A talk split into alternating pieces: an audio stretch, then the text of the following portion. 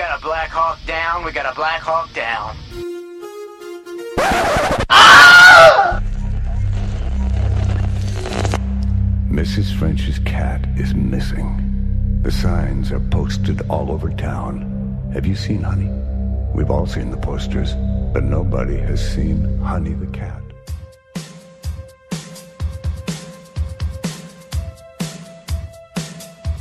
Statistical fact cops will never pull over a man with a huge bong in his car. Why? They fear this man. They know he sees farther than they. He will bind them with ancient logics.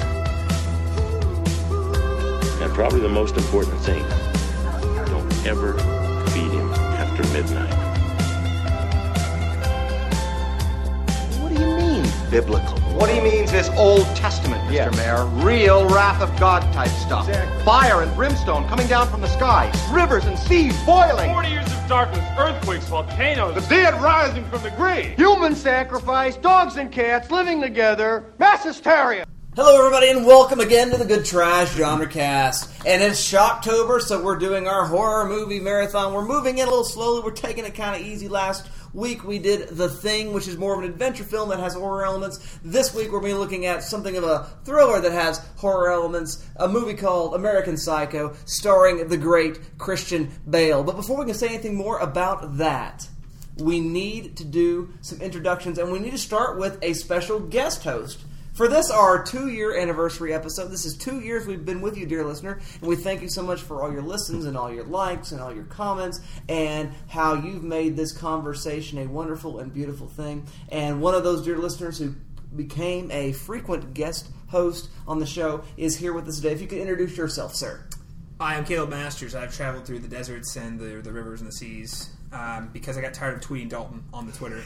Uh, I had to tell the man to his face how ridiculous all this garbage is. So, I'm back for this week, this week only. Caleb Masters. Glad to have you, sir. To my left, if you would. My name is Dalton Stewart, and guys, I'm sorry I can't actually record this week. I have to return some videotapes. Excellent, excellent. Good point, sir. Across the table, if you would. I am Arthur Gordon. Feed me stray cats.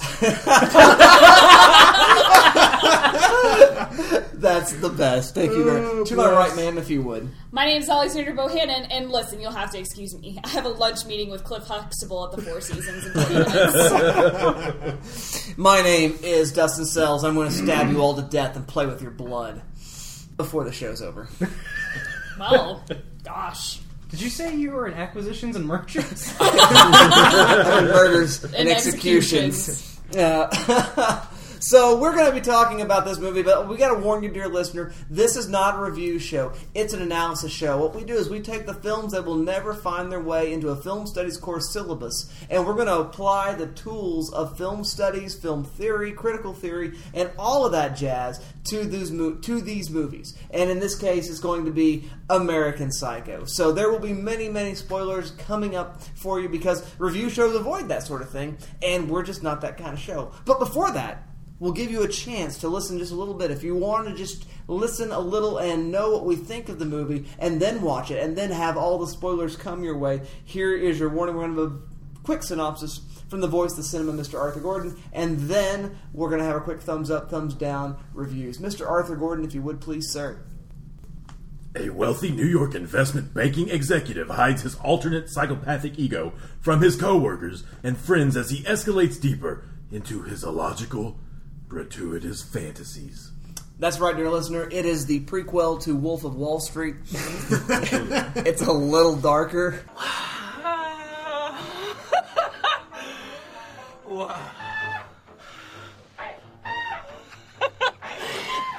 go on. We gotta get out of here, buddy. We gotta get out of here. Let's go fucking run. Let's run like we're fucking lions and tigers and bears. Let's run. Let's fucking run. Let's fucking run. Go. Go, go, go, go. Well, let's move on with our quick thumbs up, thumbs down reviews. Just a couple things that work about the film, or maybe don't work if it doesn't work for you. And that way the listener can know our tastes and our biases, but they can also have sort of an indication whether or not this is a film that works and maybe something they want to see if they have not seen it at this point. Mr. Dalton Stewart, I ask you first. You know, I was really excited to uh, talk about this for the show because I hadn't seen this movie in quite a while. And I gotta say, it holds up. You know, it's got a really strong cult following, um, particularly with people around our age. Um, but I hadn't seen it since I was probably 19 or so. So I was really, you know, relishing the opportunity to revisit it. And I, I've got to say, it's it's only gotten better. It is so surreal and so strange and so dark and so interesting. And I don't. There are a lot of films with culty followings. Um, one of which we've done for the show, Donnie Darko, that when you watch them, you're like, "What's the big deal?" But there's so much going on in this movie, and it is just so gonzo and in your face and transgressive that it refuses to not be paid attention to. Uh, and there's such a conversation going on with this film, and there's so many different things you can talk about when you watch this film. And, and again, uh, quality of the film, you know, withstanding Christian Bale's amazing performance, withstanding. There is just so much going on in this film, and I'm sure it owes a huge debt to the source material uh, by Bret Easton Ellis. Um, but there's just so much going on about consumerism and misogyny, and I'm sure we'll talk about all of these things once we get into analysis. But the fact that there is so much valuable analysis that can be brought to this film is something that I think is part of what makes it so good. Uh, four and a half bathtubs full of uh, Paul Allen out of five bathtubs full of Paul Allen. it's an unfortunate end for Jared Leto in this movie, let me tell you. Uh, Mr. Arthur Gordon, what say you? That Christian Bale, am I right? Indeed. Mm-hmm. Oh man, I feel like this movie was written for Jim Carrey, especially that Huey Lewis in the new Oh scene. my Yes. gosh, And, you uh, didn't see it. That was Christian Bale- improv. That was oh, not the script. It was.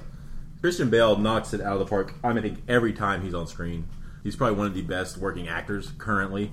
Um, a modern, younger Gary Oldman, uh, maybe a little more charisma and pizzazz. But uh, the guy, the, he steals the movie. Uh, the script is strong. It's just, I think it's just layered. Dalton just kind of hit it. It's there's so much going on. It just works on so many levels. The satire works. It's funny. It's disturbing. It's dark. It's beautiful. It's a perfect film. Oh, it's a deeply upsetting movie. Yeah. Excellent. Thank you very much. Mr. Caleb Masters, what say you?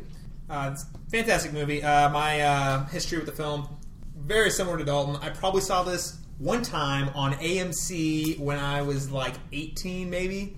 Needless to say, this was an entirely different viewing experience and pretty much an entirely different movie. And of course, I've got a new set of eyes with this, and uh, I think it really stands up. I, I actually, uh, and I'll get into this a little in my analysis, but the fact that this movie came out in the year 2000 is kind of brilliant.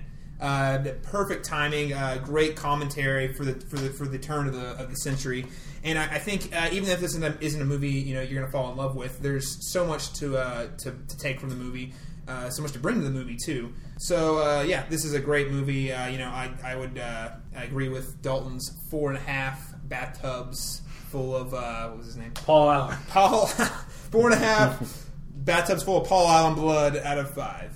Thank you very much, Mr. Caleb Masters. Miss Alexander Bohannon, what say you? Hey guys, it's the moment. The moment where the token girl plays the token girl card on the show about misogyny. I have to say, I really enjoyed this movie, but it it, it scared the crap out of me. I have Oh. to be quite free, uh, quite honest. Oh, it's horrifying and Yeah. deeply Mhm. Yes. upsetting. It is Yeah, deeply absolute- upsetting, abso- and. I, I guess I will attribute it to some of its inherent brilliance. The fact that it was kind of a lasting effect, pretty close after, for for a while after the movie was uh, concluded. Um, overall, in terms of mechanics, the film is ex- expertly di- done. The film is like an entire gift set, and you've seen like ten of these cuts, like the Hu- Huey Lewis in the news scene. Like you've seen all of the gifts, and now you finally see the source material, and you realize that it's all equally brilliant, and that they all convey such great emotion about every scene. Um, I don't have any complaints. In the soundtrack, I love the soundtrack so much. I just want to marry it because that's like my my. This is like my genre time in film score um, land. Overall, it was it was deeply troubling, expertly done, and the amount of gore I saw versus not seen made it more inherently upsetting to me. Um, I would definitely give it ten out of eight out of ten eggshell business cards out of ten taupe ones. Excellent. Egg, egg, egg, eggshell is by far more superior than taupe. It's called Bone. Bone, thank you. I- Alex said something that made me think before we jump into analysis and Dustin's review. I did have a quick question for everyone, if if I might. If a film is written and directed by a woman, and if it is misogynistic on purpose to say something about misogyny, is it still misogynistic? I don't know. That, that it's it's really up to the and that's a tricky question. Yeah. Uh, I, I think I, I- really think that, that you know does tie, kind of tie into objectively. That's hard to read. It's up to each viewer because some people Mhm. will argue that is very misogynistic. I think it is, but, But I think it is on purpose. Yeah, yeah, I, And I, for too, a 'cause to- to prove a point that is actually fighting misogyny. I, I, I totally agree with you on that. Yeah, that, that- I would say exactly what Caleb said. I think it's it's an anti-misogynistic movie by displaying Yeah. the ugly underbelly The satire of misogyny. salvages it. Yeah, yeah, the Right. satire salvages it, and it makes it a mess. Yeah, I mean, it was you know very. Alex, you said it stuck with you. What What are your thoughts on that? I mean, I mean, uh, I I'm glad I watched it with somebody else. I have to Mhm. be honest, because that otherwise I will I would have gone to bed really really upset. The, was the scene where he goes back to Christie's after she has already like gone to his apartment once and had to go to the hospital. Yeah. When he Yeah. tries, when he tries and then convinces her to go with him again, is just that whole sequence is really, really, really upsetting. Yeah. Um, I mean, all of it is upsetting. Yeah. Whenever they're fornicating on the bed and then like she, Fornicating. Uh, well, um, you know that's what I'm gonna call it. um, under the sheet, it's implied, Yes. and then like she just starts see blood, sees Oh, blood yeah. coming out of her. That Yeah. like that was the one that I was like, gross. Yeah, yeah, yeah. because it's like okay, from a woman's point of view, okay, I just imagine that actress is like my size, my weight, whatever. Like pretty much any guy can do that to you. Any guy can hold Yeah. that down and then be having having sex with you and then stabs the shit out of you. And like that can happen to Yeah. anybody. And that that can that can mess with you like with your perception. And it, it plays on this like whole vulnerability thing as a female that you will never escape, which is, you know, a sad reality. It's a valuable lesson about casual sex, kids. Remember, anytime you go to someone's apartment, they can murder you, That is a legitimate thing. and that's something for all genders to take into consideration. Absolutely. Well, Lesson we beat around learned. enough. Dustin, what are your thoughts on this film review wise? Yeah, go- I concur with everything that's been said around this table. It's a fun movie. I like it a lot. It's it's definitely uh, worth your time, dear listener. I think you should check it out. Let's move on. Let's talk about our analysis. That's what we're here to do. We're here to talk about what's going on the inside, to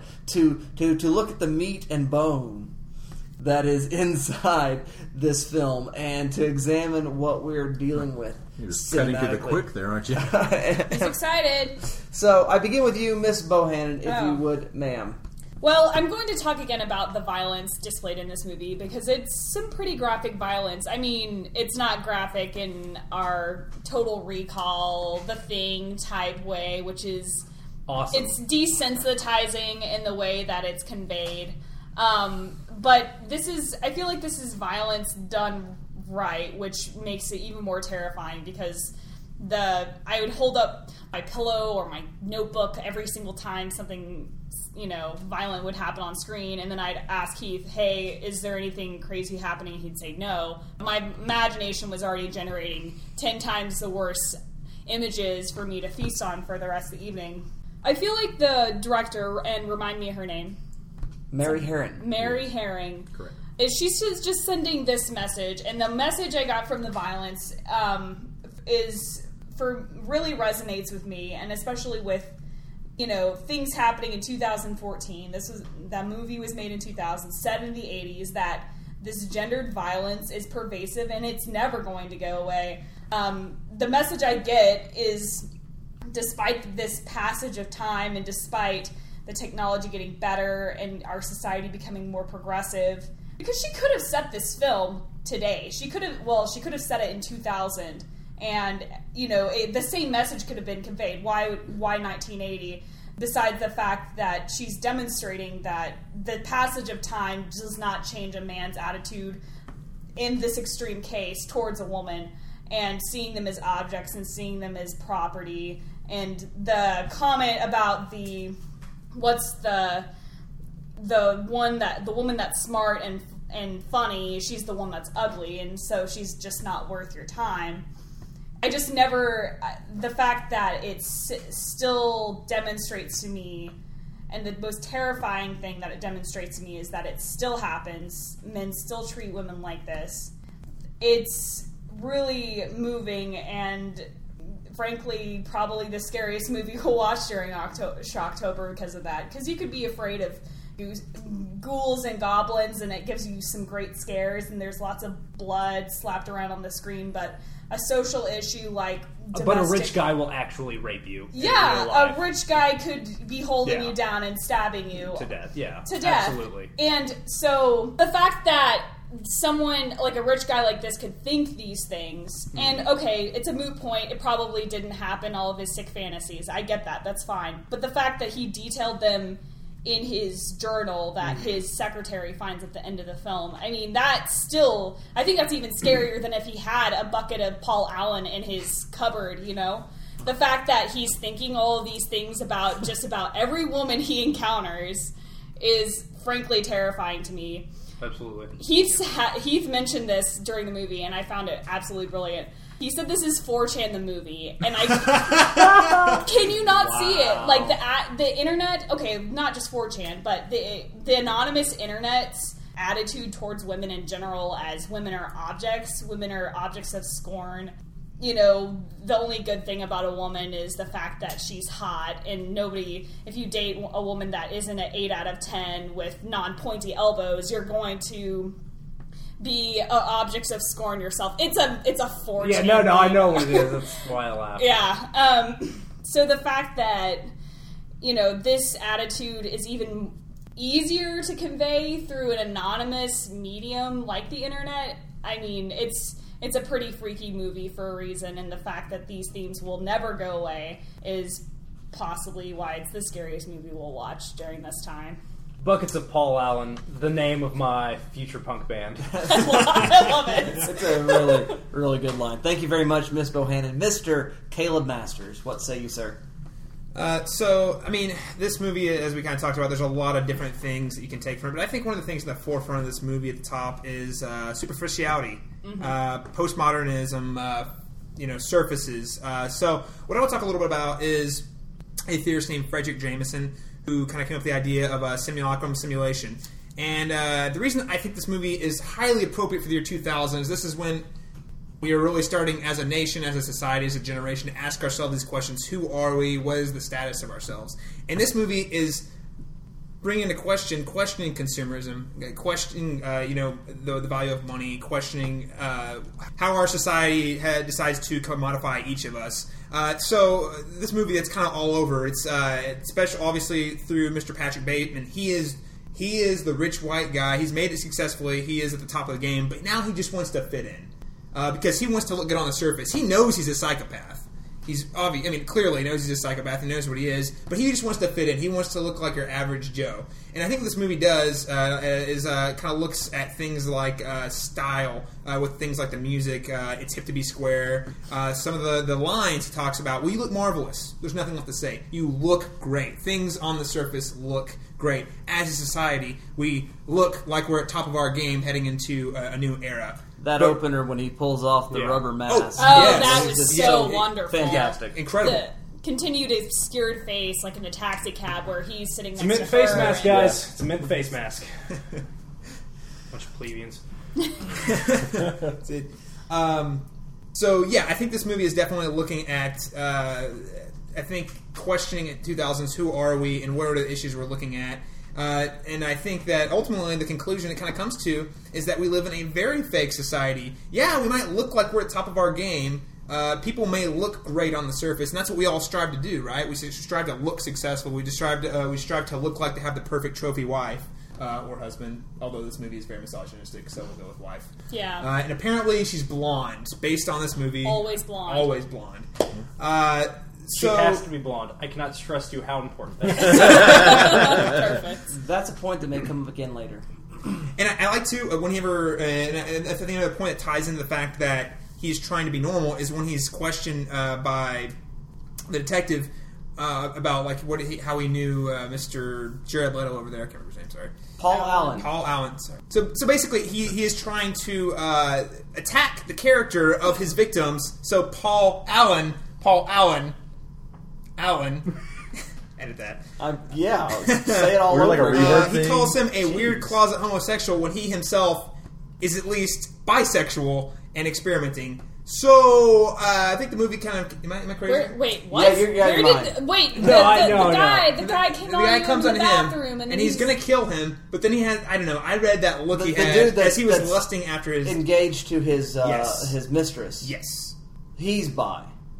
Or I, gay. I, I think no. I think Patrick Bateman definitely wants to, to ball. I another think guy. he does too. No, I, I think, think he he does. just likes the No, he- tits. well, he's, he's like the self-hating sort of. No, no, no. Yeah, exactly. He's like he's like the uh, character in Listen. uh, American Beauty, though. Yeah. Yeah. Well, Yeah. He, he's he, okay. He kills a man who looks who has a slightly nicer car than him. He wants that man. He does like that, and that sort of I don't know if he pseudosexual. wants to be in that man. I think he might just want to be him. There's Well, but there's a little. Sometimes it gets a little Yeah, gray. in I there. guess the line can get blurry. There I are could definitely- things I'll say. I think there's some validity to that, Caleb. I do, yeah. Like totally. I, I don't think you're crazy. I, I think there is definitely uh, th- there are some readings that that would I, I didn't go this route, but I, I think you definitely could take that path of, of Patrick Bateman being a, a self-loathing, closeted Yeah. uh, gay man. I mean, I, I definitely picked up at least vibes of that. But uh, Yeah. the point being, he's trying to attack someone and make them look not normal. They're Yeah. they're abnormal uh, because he wants to appear normal. So uh, yeah, I think the movie rounds out, especially with the ending, the, the closing line. This confession has meant nothing. Is a really great way to state that this movie is really saying it doesn't. Society doesn't care about us. It cares about how we look. It cares about all things on the surface, but really, it doesn't care about who we are, who we really are. Uh, no matter how dark and twisted that is, our society is all about the surfaces and all about how things look. Excellent. Thank you very much, Mr. Caleb Masters. Mr. Arthur Gordon, what analysis have you brought in for us this evening? Around the table we shall go. Uh, what I think is important to note about American Psycho and what adds a certain layer to it is the use of music. Uh, much of the film's soundtrack shifts in and out of the diegesis of the film. Oftentimes, when a song comes on, it first shows up in a non diegetic manner, and then the shots within the film reveal that the music is, in fact, being listened to uh, within the diegesis of the film or within the cinematic universe that is created. It also reveals and further confirms information about the character of Patrick Bateman and the way he works. There are three key examples of this through the film uh, the murder of Paul Allen to Huey Lewis, the first Menage a Trois set to Phil Collins, and finally the second Menage a Trois, in which is set to a cover of Whitney Houston's The Greatest Love of All. Each of these songs reveals something more about the character Patrick Bateman, his motivation, and the satire the film is constructing. Uh, we look first to the character of Bateman, who is presented as a narcissist uh, who is seemingly sitting at the top of the world on Wall Street. He is his biggest fan and doesn't like to be outdone, even though he does look like all the other bigwigs with their suits and glasses and business cards. It even gets to the point where we see that he is confused for the other associates that we see. Uh, looking at Huey Lewis's lyrics, uh, now I'm playing it real straight, and yes, I cut my hair. You might think I'm crazy, but I don't even care because I can tell what's going on.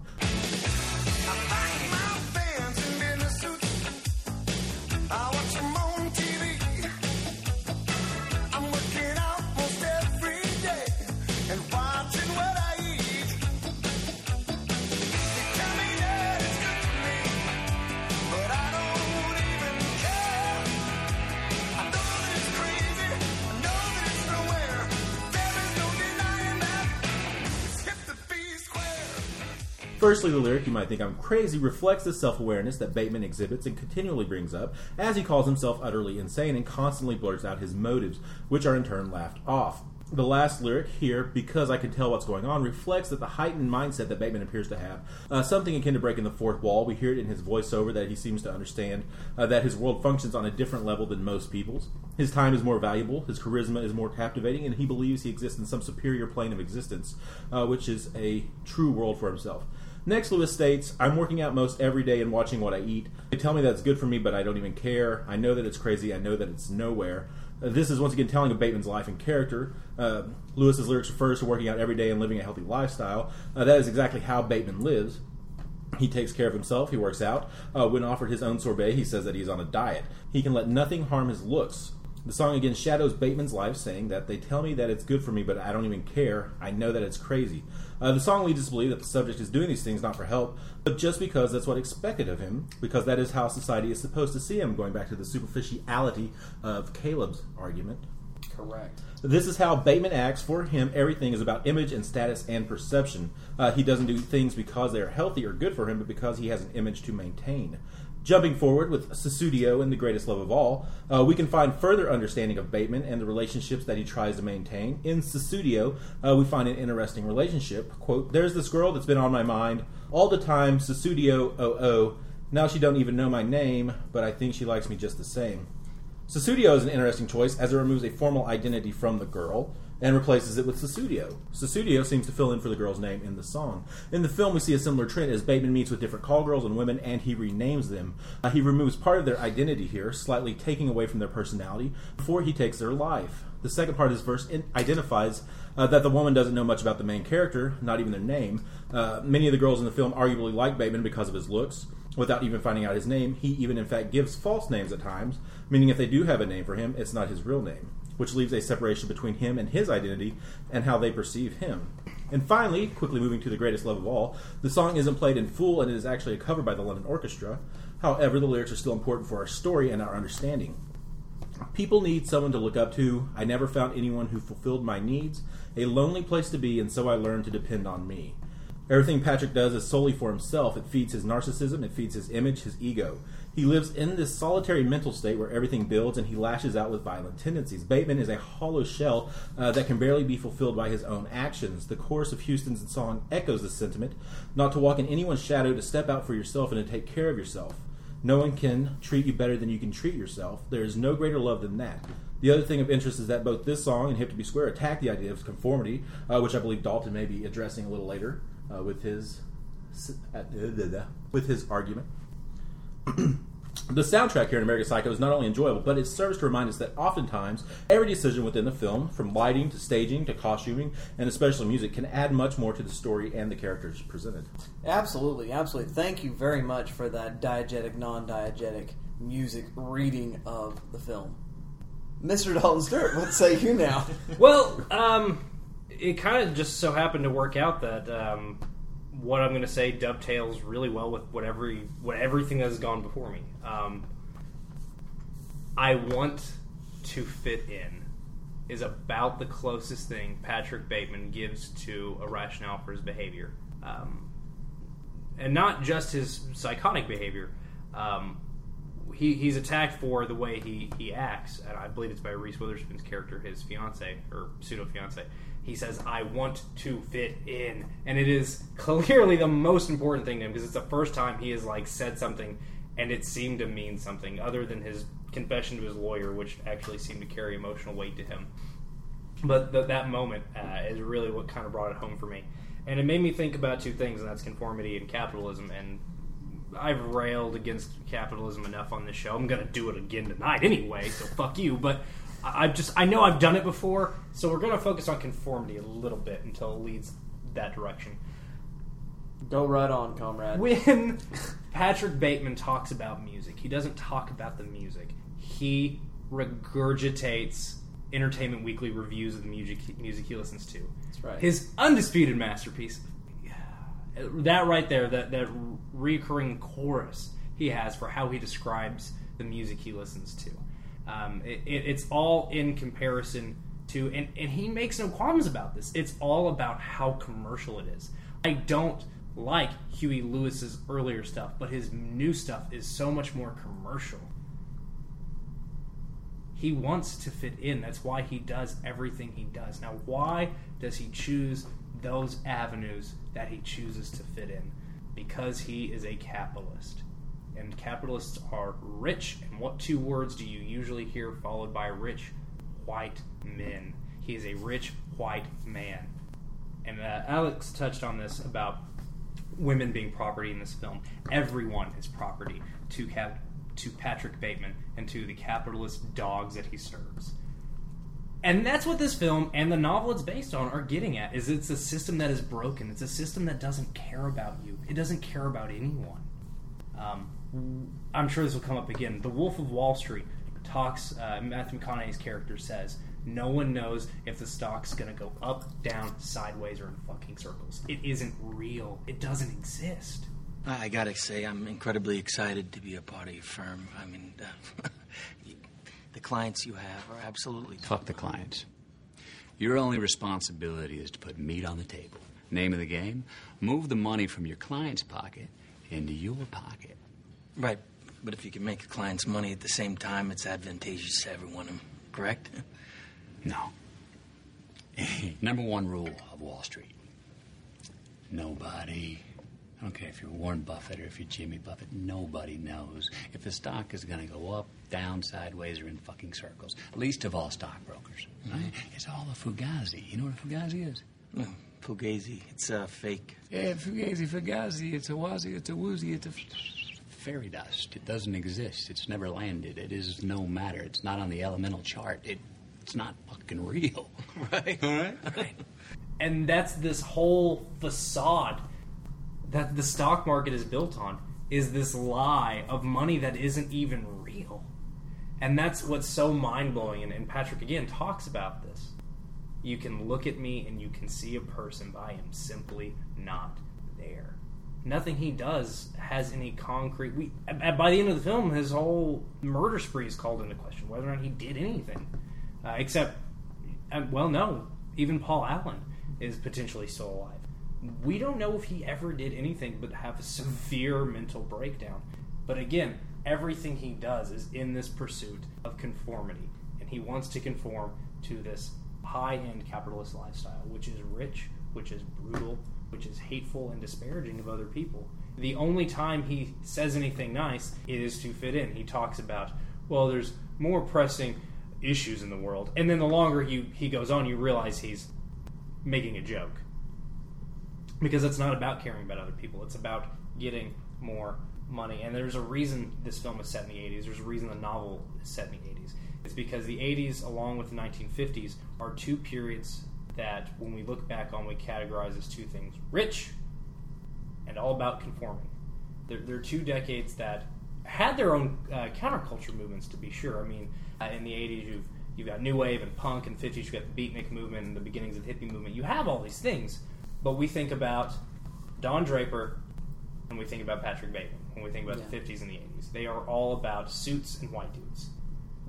And I think there's something here for this film. Again, it's not an accident this is set in the 1980s because when else could it have been set? Um, and, and to me, it all comes back to capitalism as, as being ruthless because there has to be a loser for that system to work. And that loser is you if you're hanging out with Patrick Bateman because he's going to stab you to death. It's the homeless guy, right? Yeah, He exactly. literally kills the homeless guy. He kills a homeless guy and says, "You're such a fucking loser. Why can't you get a job?" And then stabs him to death. A wealthy Wall Street broker stabs a homeless guy to death and then stomps on his dog. That was the most in, one of the most intense scenes, stamping on the dog. I don't think I need to be any more clear because the film already did it for me. Capitalism is bad and it hurts people and encourages you to think of people as commodities and it encourages you to exploit and hurt other people because all that matters is winning. Thank you very much, Mr. Dalton Stewart, uh, for that uh, excoriating reading of I got a little American heated at end. capitalism. I'm sorry. and uh, we appreciate it very, very much. And uh, there is a place for you, I'm sure, in the gulags. But we'll move right along um, with myself. Um, I want to talk a little bit about the gaze, the look. And the particular article I have in mind is uh, Visual Pleasures in Narrative Cinema by Laura Mulvey, a very famous seminal article about just the look and how the look in film is always a male looking at female object bodies. Now, I do realize that some of uh, of Mulvey's theories were critiqued and critiqued pretty compellingly by Tania Modleski and others. And I'm not going to get any of that tonight, but I do want to talk about this film in terms of its gaze, in terms of the way that it looks and causes us to look and causes us to desire. Uh, in the same way, in that, one of the the big namesakes that are used in there is, are the films of Alfred Hitchcock, and of course, Psycho itself is a callback to American Psycho, and there we see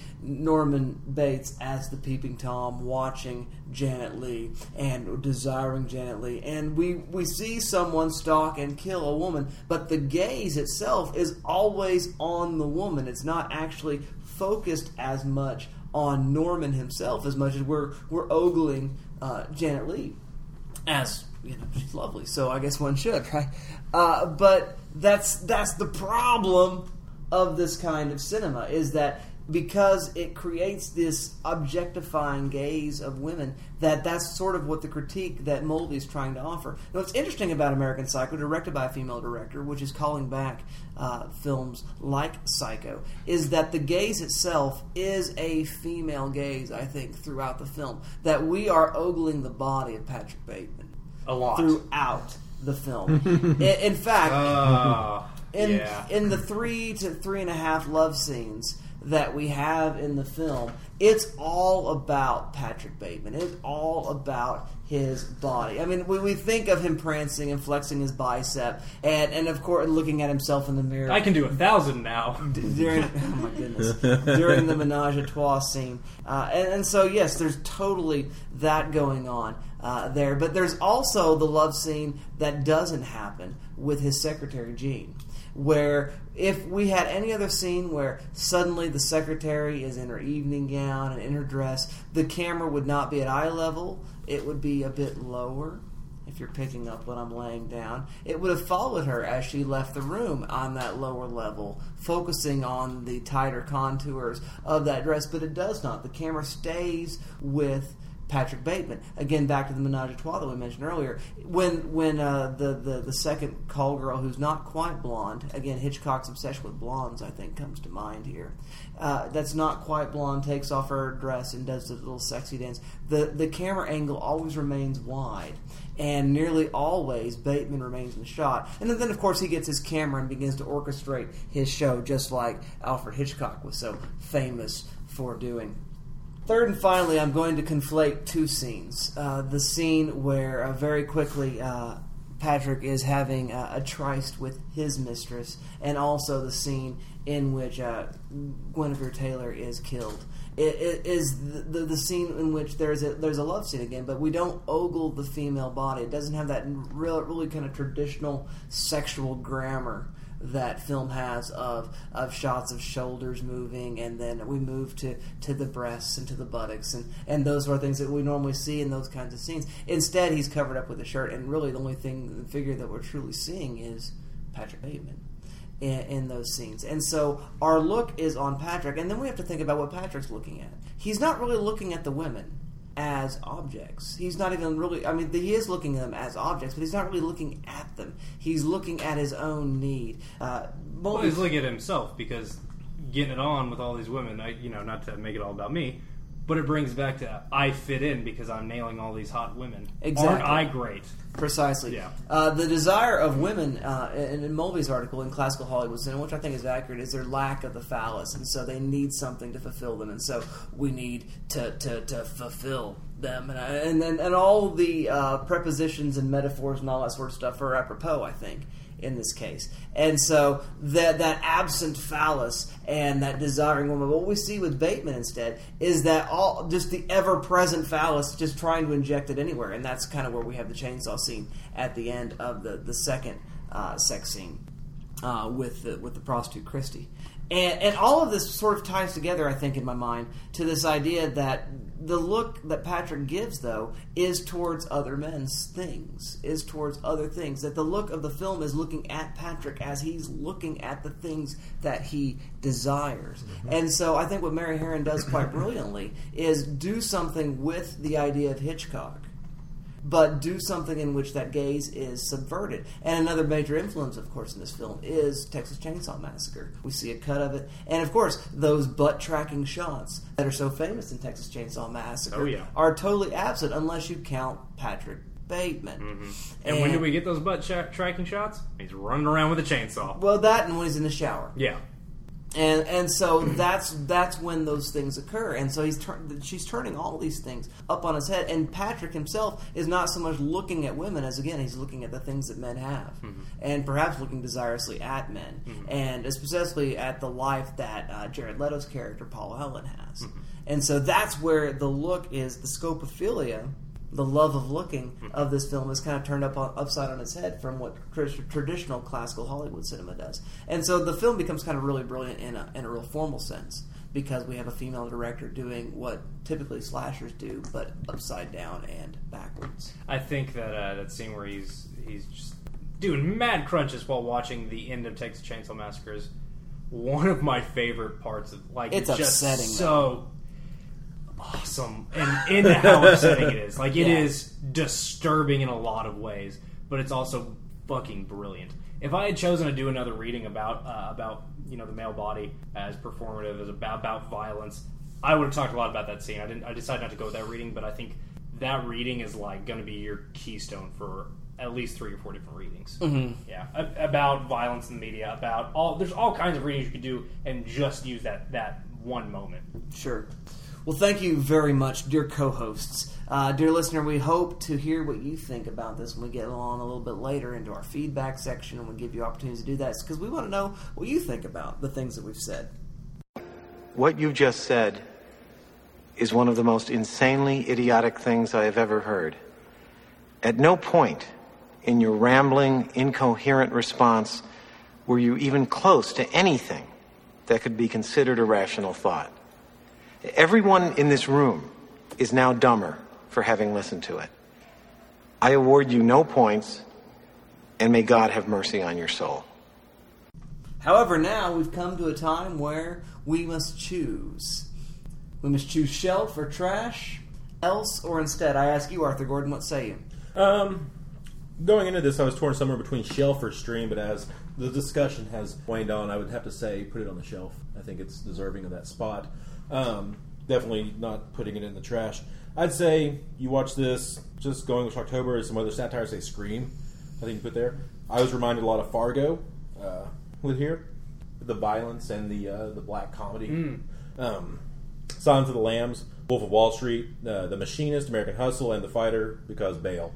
Mm, yeah. Yeah. It's a good point.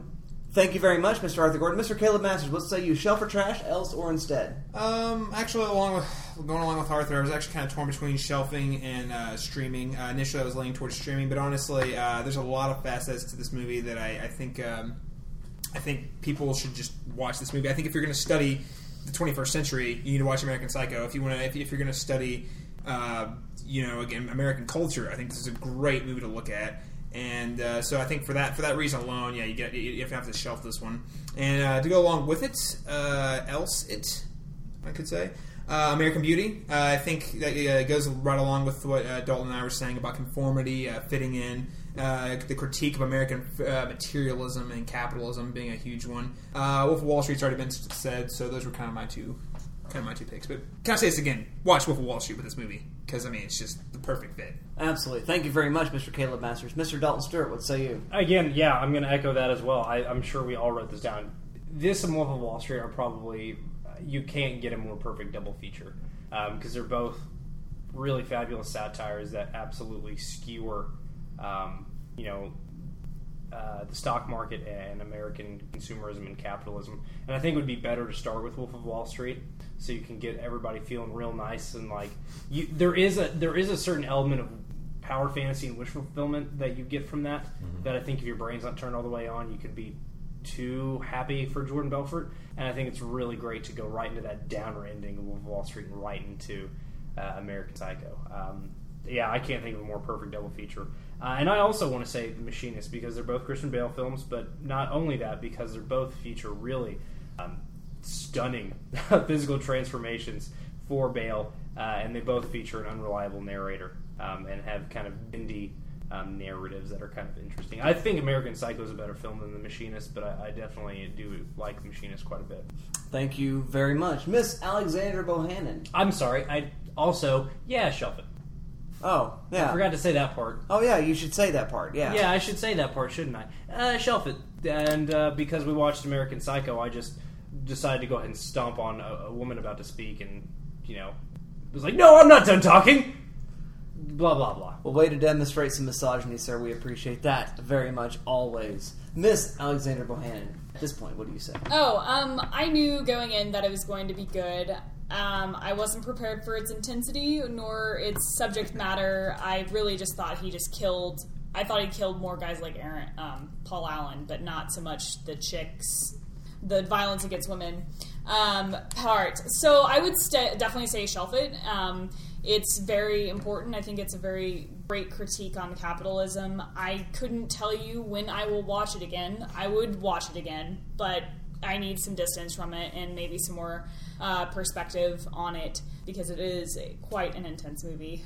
Um, for some nice pairings, already been said. American Hustle, the, another kind of you know treatment of the past with the you know the shady characters and some Wall Street thrown in for good measure. And then I would go, even go with Fight Club. I mean, it's got that whole mind bending nonsense. I know that you can't say it, so I'll say it. Um, it's got the mind bending, the critique of capitalism, the generally bleak look on life as a whole, and our economy and our economic system in America. So I think I would favor Fight Club as a better pairing with this film, but I think Bless both you. would think both would go really well. Well, thank you very much, Miss Bohannon. I'm going to go ahead and say shelf as well. I really think this movie's worth your time and worth having in your home uh, to watch whenever the uh, desire may overtake you, though it may not be all that. I mean, whenever you want to watch a movie about misogyny and women getting killed and stabbed, I mean, And, if that's something you want to watch a lot, then you know maybe seek professional help. And so, speaking of men using their wealth and their power to dominate women, I think you should watch Citizen Kane uh, Oh, with nice. this film.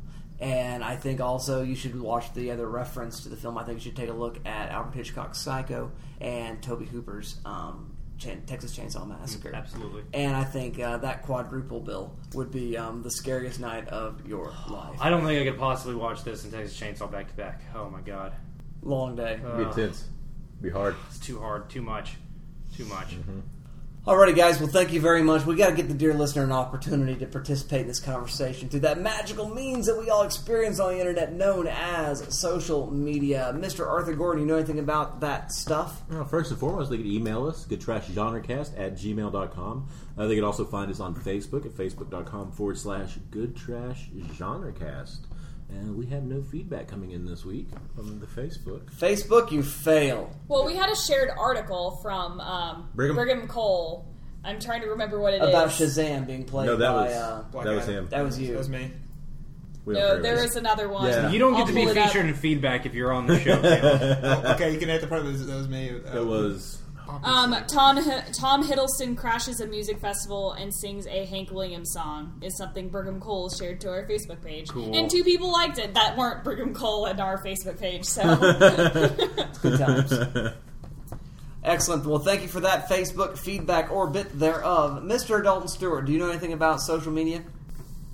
there is an idea of a Twitter, some kind of abstraction, but there is no real social media, only an entity, something illusory. And though Twitter can hide its cold gaze and you can shake its hand and feel flesh gripping feather, and maybe you can even sense your lifestyles are probably comparable, Twitter is simply not there.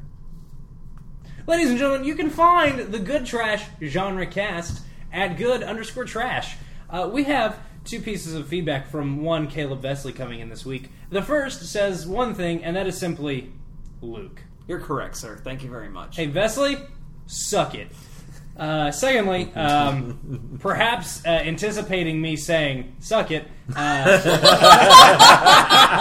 Caleb Vesley wrote in, uh, "Thanks." And by the way, he didn't actually at mention me on Twitter. He just phonetically spelled out my Twitter name. Thanks, doll underscore the actual word underscore stew. The PT demo was not on Xbox. Got my hopes up and then crushed them.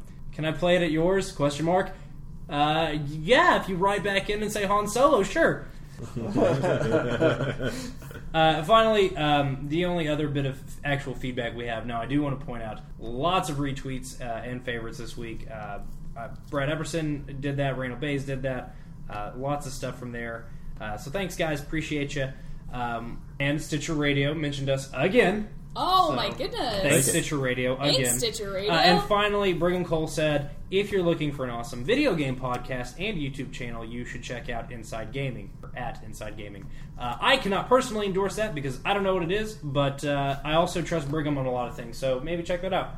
And that's all we've got coming in from Twitter this week. Excellent. Thank you very much. Of course, you can find us on iTunes. We'd love a five star rating there and a review. That's very helpful for us getting the conversation out there to have uh, more people part of our conversation. Uh, we're on Stitcher Internet Radio, as Dalton mentioned, and we have a Tumblr account, goodtrashgenrecast.tumblr.com. But now, as the hour is getting late, I realize it's time to play the game. Time to play the game. Time to play the game.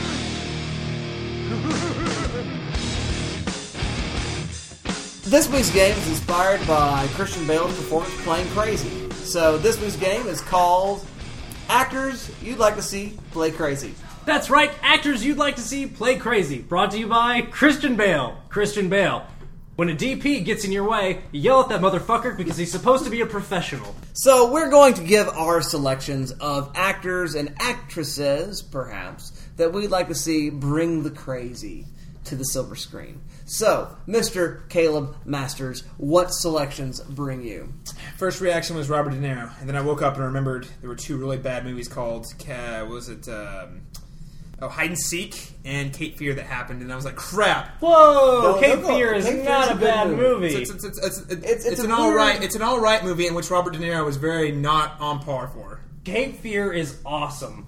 But also, Robert De Niro's performance is not great in that movie. No, it's awesome. You're right, it's not great, it's awesome.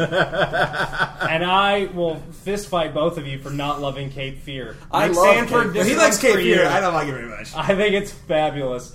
Me and Nick watched that a while back, and the first thing I said as soon as it, as soon as it ended was, "That's a movie," which is now how I react anytime I'm not sure how to react when a movie ends. Ah, that's What other selections have you, sir? Since you have Uh, you know, you know, to keep Niro? on the uh, Jeff Goldblum uh, freight train, we got to go with Jeff Goldblum because who doesn't want to see a stuttering man, um, uh, stab, uh, uh, you know, stabber, uh, chaos theory to death. I um, and now I'm stabbing you. You, you, And, you're uh, going very Kennedy there. And I, am an American paper. I mean, Jeff Goldblum running down the hall with a chainsaw. I mean, Jeff Goldblum On a Goldblum Velociraptor. Velociraptor. Jeff Goldblum on a Velociraptor with a chainsaw. as JFK. All right, let's get this train back on the Where did this go? Uh, How did we get here? uh, and and uh, Tom Hanks because that would just be truly shocking. I just, I mean, Yeah. Tom Hanks. That's good. uh, going crazy. Can you? I mean, he's like the most mild mannered actor out there. He's a funny guy. I, I just can't. How would this? I I can't even imagine. Could you not Yeah. argue he goes crazy at the end of Castaway? I mean, He cries and he's sad for a volleyball. but he's but I mean He's not going around he's stabbing personifying the like that volleyball is like talking to him. I think it's a different kind of crazy. Are we Yeah. talking about It's like a cabin psychopath? fever. I'm talking like psychopath straight up. crazy. The Yeah. Joker kind Yeah, of crazy. Joker. Okay. Yeah. There is a fan cut of the Forrest Gump trailer as a horror film. Yeah. It's pretty I funny. love Of I've course there is. It's pretty funny. I love it. Well, thank you very much, Mr. Caleb Masters. Mr. Arthur Gordon, what are your selections? Uh, first and foremost, because he was up for the role of Patrick Bateman, I'd say Brad Pitt. Because he's Brad Pitt, and I'd like to see that. 'Cause Brad Pitt's an underrated actor, I believe. Well, Fight. Fight. I actually thought of that myself, but isn't Fight Club? Isn't he kind of a psychopath? See, I think a little crazy is okay. If you want more crazy, you can make that selection. A little, uh, an actor who's done crazy, but you want to see more crazy from that person. you did pick the guy that played Taxi Driver. Taxi. Yeah. Oh yeah. uh, Okay. Yes, no, I wasn't. uh, secondly, because he was initially in the talks for the Joker, I'd say Jude Law. Oh, I'd like to see that. He was in talks for the Joker. He was rumored at the time. What? Um, taking his detective from prisoners to another level, I like to see Jake Gyllenhaal go like completely crazy, where he doesn't know what's right, what's wrong, and what's real, and he just loses it. As a I think that's cop. what that Nightcrawler movie is. And finally, I would say Anna Kendrick or Emma Stone. Just you know, change the things up, and they're America's sweethearts, so why not? It'd be fun. See them just go crazy, insane. Good times. I like that very much. Thank you, Mr. Arthur Gordon. Miss Alexandra Bohannon, what say you? I just have one answer and one answer only, and it is Benedict Cumberbatch. That's all I need to say.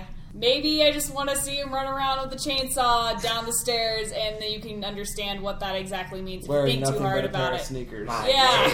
Is God. I mean, that's pre- he's pretty much almost there. All of the he's gonna get typecast. He probably already is typecast so hard as this like Sherlock intellectual autist Crazy kind of enough. guy. Um, so Asperger's kind of guy, but um, yeah, Yeah. he's he's already typecast. But it'd be fun to see him play like an actual deranged someone or other, someone that you you like to hate a lot.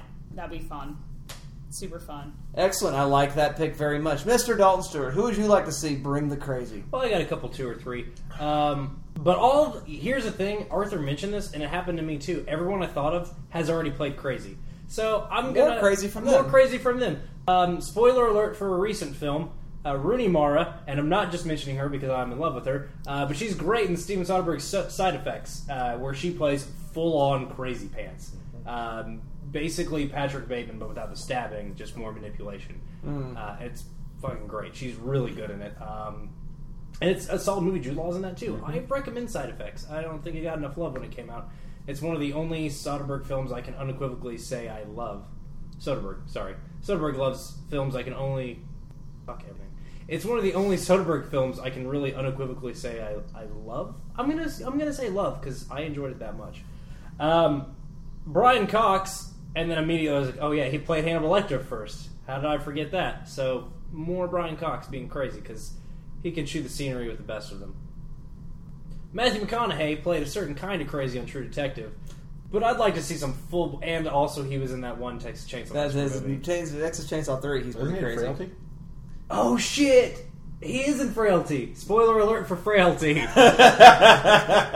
Whoopsie daisy. um, so McConaughey's played crazy. I need more of it. Um, Uh, yeah, I'll take it. Finally, someone who actually hasn't played crazy and I think would do a bang up job. Uh, Adam Driver, who's got a small part in Abraham Lincoln and a small, or just Lincoln rather, sorry, uh, and a small part in um, Inside Llewyn Davis. Uh, you probably recognize him mostly from the HBO series Girls, uh, created by Lena Dunham, and is going to be the bad guy in Star Wars Episode Seven. So Allegedly- might- allegedly. allegedly he plays the bad guy. Um, so we might get to see him play crazy real, real soon. Oh yeah. Um, but I like him a lot, and he plays a very kind of specifically weird character on Girls. Mm. So I think he could definitely play full bore bonkers. Uh, I like him a lot, and I can't wait to see him get more work uh, as the years go on. Excellent. I like that very much, Mr. Dalton Stewart. Uh, I'd like to see uh, Lindsay Lohan stop doing crazy in real life and do it for the movies. That would be kind of nice. Uh, so maybe we can get her in some sort of role along. Dustin, with- that reference hasn't been topical in five years. Oh, the Canyons No, that's came the out dead last- vaudeville's dead, kid. this is a from the grave bit of crazy, but I would love to have seen um, some Philip Seymour Hoffman just playing the Wait, nutso. he ha- he didn't. He didn't. I don't, not that I'm aware of. Um, I mean, he. I haven't seen the There's a- Lumet film. There's that fabulous scene in um, Punch Drunk Love where he uh, gets into it with uh, Adam Sandler. You should He's a little sociopathic, yeah. Uh, Well, like- he was the bad guy in MI3, and he gets borderline sociopath in that movie at the end. Okay, I mean, and not definitely not full on crazy though, but, But we haven't seen anyone him dismember anyone. Yeah. That's I think that's the point. He's been adrenaline junkie crazy in Twister. Oh yeah, for like ten seconds. So there's that. But I would I would love to have seen that, and I'm sad that I did not. Just to play against type, I like to see George Clooney do just just pulling his hair out crazy. Oh my gosh, see him like he could be Patrick Bateman now, just like I'm still the suave Wall Street asshole and I still dismember chicks in my apartment. Like that would be so freaking legit, you guys. Mm. It'd be good times. One actor that we've actually seen a little bit of the crazy from in Dressed to Kill, Brian De Palma's film, but I'd love to see lots more of it. And again, now at his age and being much older, I'd love to see some sweaty tooth madman crazy out of Michael Caine. I think that'd be fantastic and uh, lots and lots of good fun. Dear listener, we'd like to hear what your selections are. What actors would you like to see bring the crazy? Can I just make one more suggestion? Sure, you can. I was thinking about this when she was talking about Mr. Cumberbatch, but what if we did like this kind of remake of Psycho with Martin Freeman as Norman Bates? Because he's got this really Oh, cheerful goodness, demeanor. He's just really Dang. I, I'm in. I am My- all in. Like Bilbo Baggins just off the loose end. Take my Uh, money. Might I recommend FX's Fargo? I need to watch it. I need to watch You, it. you're gonna do? you're gonna Yeah, get I've what seen it. you're gonna get what you want out of that. Okay. Guys, just watch Fargo. Martin Good. Freeman Good. playing real interesting and really against type. Well, good stuff, guys. We love hearing all that. Let's move on and conclude the show with what we always conclude it with, which is what has got us fired up this week in pop culture. Alex, are you fired up? Fired. I am. I'm firing right now. Okay, so three things. Uh, one of which I mentioned before. The latest uh, patch for Dota. It's not as bad as we thought, but that hero does have a 37% win rate and is a detriment to any team. Okay, so we'll move right along. Dear Uh, listener, for those keeping score at home, uh, of the I'm going to say 10 episodes she's been on now, I think Alex has mentioned Dota in her pop culture section at least five times. I feel it, I don't get to talk about it any other time in public with anybody I know. Is there allowed to be a Dota rule? Yeah. God, if, if, if, we, if, that- if we were cruel, if they were cruel enough to do that to you. But it's pop culture. I'm not making Dota references in my analysis. Oh yes, well that Bateman move was totally Phantom Lancer. I just can't even stand it. No. Fair enough. Two more things, and I'll and I'll keep it brief. Um, I w- was catching up. This is really old backlog, but I am working on the final eighth season of House MD. That show is really, really good, but it is. I'm so glad that it's over because if it had gone on any longer, it would have just. It was getting kind of bad, but it was good. It would get even worse. Um, and then, last but not least, I I am actually going to talk about a survival horror video game. Yeah, that's right, me. You! and I'm Wow. fired up about it. Um, but not in the way of I'm ever going to play it. I just know about it, and I'm kind of fired up about it. Dalton, because you're probably or Caleb. Or Arthur, I don't know how what your your PC gaming uh, life is like. Have you guys heard of Five Nights at Freddy's? I have heard of Five Nights at Freddy's. I have not played it. You would love it. Okay. Okay. Why would I love it? Because it well it was released in early August Mhm. and on PC. I don't know when they'll get a port. I think you play it on phones, mobile too. But basically, the premise is that you're a security guard in a Chuck E. Cheese homage restaurant. Oh, no, No. before you gasp, it gets like 12 times worse. Just keep listening. Okay. You're a security guard at night in a Chuck E. Cheese homage restaurant with animatronics, five animatronic characters Huh. at night the the because of some weird glitch in their robotics you have to leave them on at night so that they don't like hitch up in their gears so that means they're they're roving around the building your the game mechanic is is you're looking at AV feeds for these rooms so you're flipping through flipping through different channels, um, looking at surveillance film video. So they all start on the main stage, and then they slowly disappear throughout the night, and you're trying to find them throughout the restaurant because, well, they'll just probably come in and, eat your brain because that's what they do at night. Um, and there's some crazy jump scares. This sounds- is straight up nightmare fuel. I read the like Wikipedia page and I was freaked out for for a couple days. Sounds like just absolute. I felt bonkers like it was very thematically relevant because of Shocktober, and I wanted to mention it because I'm like telling everyone that might be freaked out about it. That so. might be, if I was nine years old, that would be the most terrifying thing ever. I mean, Chuck E. Cheese with live on action animatron- uh, animatronics right there. and the game mechanic, it has that. You know how whenever I was watching you play Hotline Miami and the and uh, Q. Uh, PT. PT, probably say QP, whatever. PT, um, there's like that OCD like Oh, God, feedback yeah. loop. Yeah, it's Ugh. it, it's all over again. We'll we'll make you watch some uh, Guys, I'm so glad I finally beat Hotline Miami because now I can have my life back. Jesus, Ugh, I- Yeah. you can't stop. So that's that sounds terrifying, and also it encourages unstoppable feedback loops. Yes, from me, which is exactly. Excellent. Thank you very much, Miss Bohannon. Mr. Caleb Masters, what say you? Couple different things. Uh, first one, uh, I know has been talked about on the podcast a, a couple times, but uh, finally, uh, the game, video game Destiny, which has been in development by Bungie for. I mean, we've heard about this thing like two or three years ago now. It's been yeah, It- they've been working on it for a hot minute. a Bungie long time. time. And uh, finally, those of us who are not going to sell out to the evil Microsoft Xbox One can play Halo again on PlayStation 4. Uh, so I am very excited about that game. I'm really excited though, mostly because Uh, it seems like the first real game that PS4 gamers, especially, can all get together and play together. There's not really been a whole lot of big games that have done that so far. Uh, yeah, t- Xbox One had that for Titanfall. Yes. Uh, but this really, yeah, I agree, Caleb. It feels like the first next gen game. Right. All caps, proper nouns and shit. Um, I'm very excited about it as well. So. Yeah, yeah, I'm going to be picking that up uh, sometime tomorrow, and I'm sure I'll be playing it uh, throughout the week whenever I get some time. Uh, other choice, uh, as I've been reading through the book Gone Girl recently, written by uh, author Gillian. Is it Gillian or Gillian? It depends. Some people say Jillian, some people say Gillian. Did you? When you guys talk about this already? I miss it. We haven't talked about Gone Girl No, I just really blamed at all. because Fincher rule. Okay, gotcha. Yeah, I know. Uh, I was just going to say, if you spoil the novel at all, I'm going to come across this table and Oh no no smash no no this no! bottle I- No no! This is like this is like Game of Thrones. It's so good. I don't want to. I would feel horrible about myself because I want people to experience Yeah. it. It's I great. I will. I will fucking. I, I almost kind of regret reading it because I was so excited about the movie, but it was one of those I just jumped the gun because I'm really pumped for the movie, which is coming out in uh, a little under a month now. So yeah, we get to see uh, David Fincher do another great movie. Uh, I'm really excited. The source material, guys, is fantastic. So uh, book I've been in about seventy percent into, so I'm almost on the almost around now. now. So uh, fired up. That's about all I got this week, guys. Excellent. Thank you very much, Mr. Caleb Masters. Mr. Arthur Gordon, are you fired up this week? No, no, no, not really. Kind of a simmer, simmer. Uh, just of note because it's fun. Uh, Guardians of the Galaxy has set atop the box office for six non-consecutive weeks. Yes. and that's just kind of heartwarming because it's the little Marvel engine that could. You Well, you knock know, it it- down and it keeps getting back up. Yeah, And screw I you, heard it Turtle. also uh, outgrossed Iron Man Yeah. one. No, Iron Man one. Who would have called that like Probably three not years adjusted for inflation, but still, that's cool. ago? Wait, yeah. What do you adjust for inflation? You should. Gone with the wind. Because if you do Gone with the Wind forever, yeah. Gone with the Wind is still kicking everything's ass if you adjust for inflation.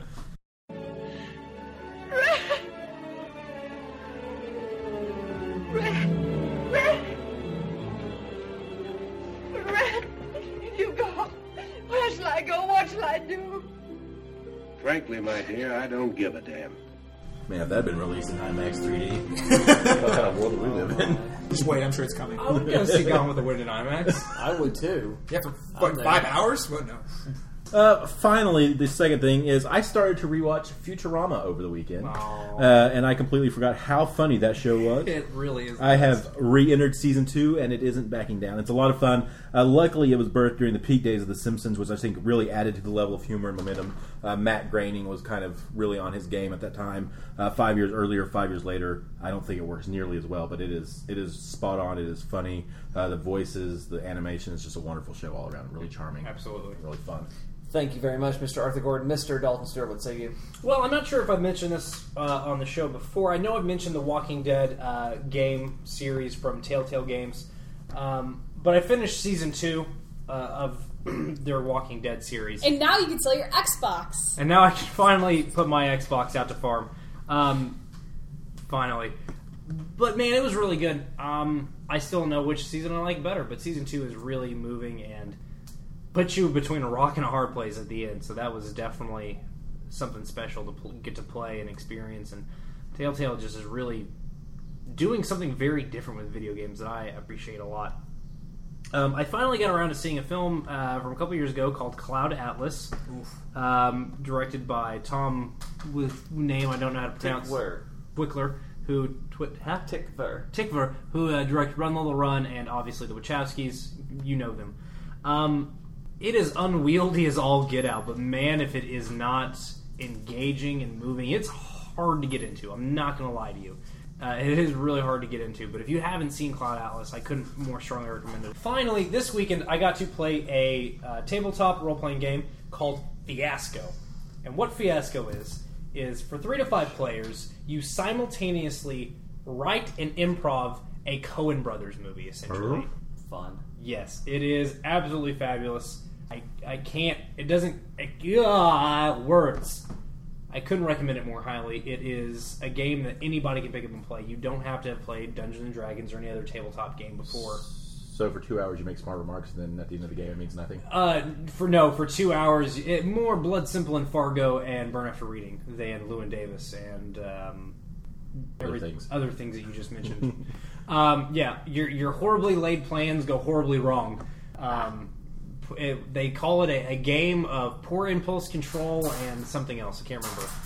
Tell you about impulse control. But yeah, you just roll a couple of dice, you write down some relationships, and then you just kick it off. Go and for it's it's yeah, it's it's very much a game that I think people who are, are professional improvisers might really enjoy. Mhm.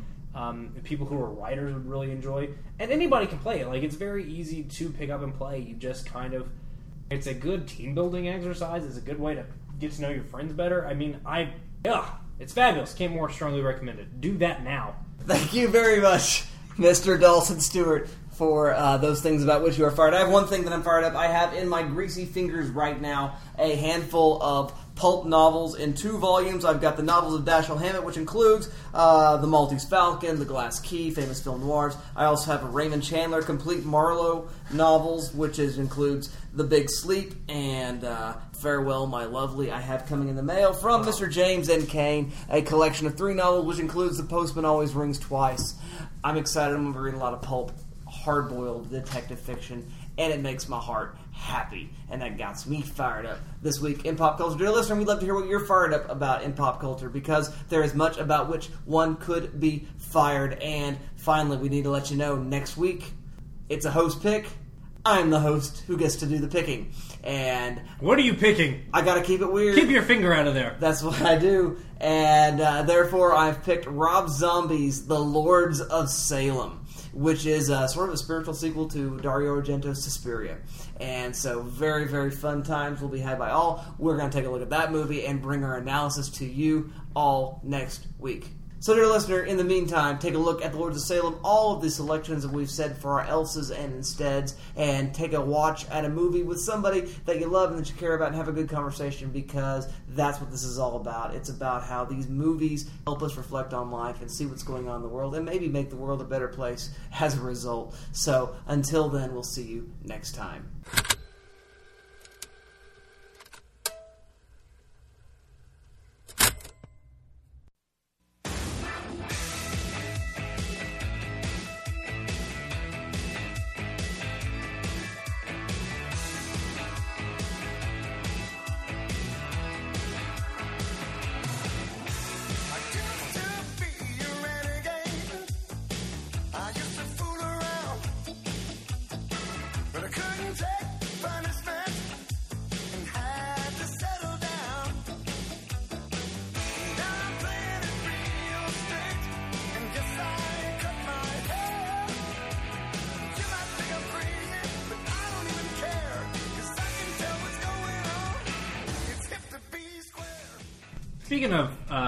Detectives, and the, which makes me think of the 40s, obviously. I Ever told you guys one of my favorite things to do?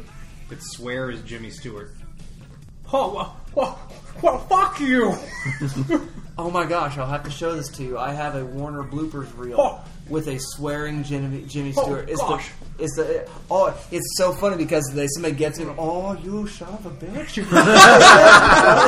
Which I've ever heard. I stole this part from Dana Carvey, but the, the way to get into it is to pretend that you're a waiter as Jimmy Stewart. Wow, you don't like the soup? Well, you're a son of a bitch! I used to have a, uh blue tape of Abbott and Costello. That's funny. What? Abbott and Costello did a blue tape? Yeah. Oh my god.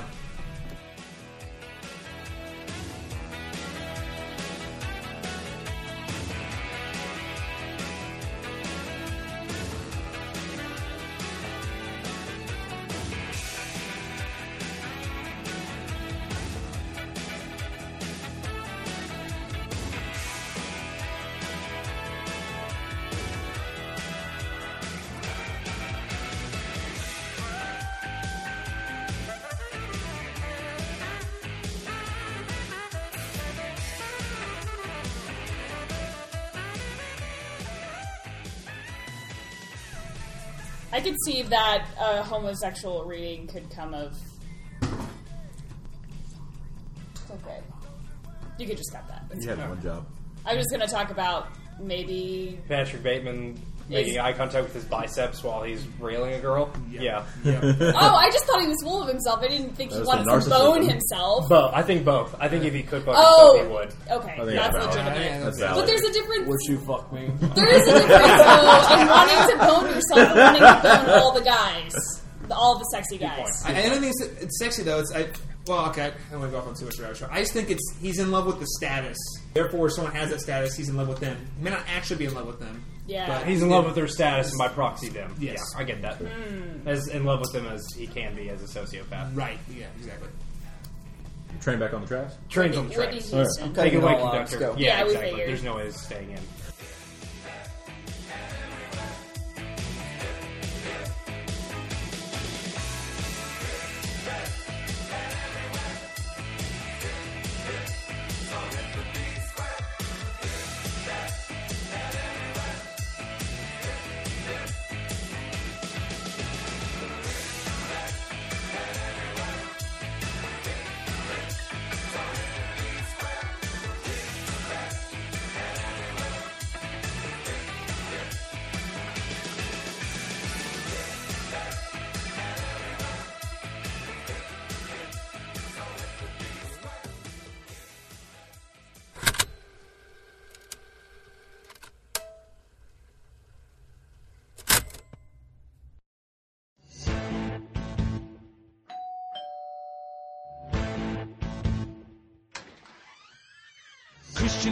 Is at your party, he's alone, eating all your queso dip, talking on your phone.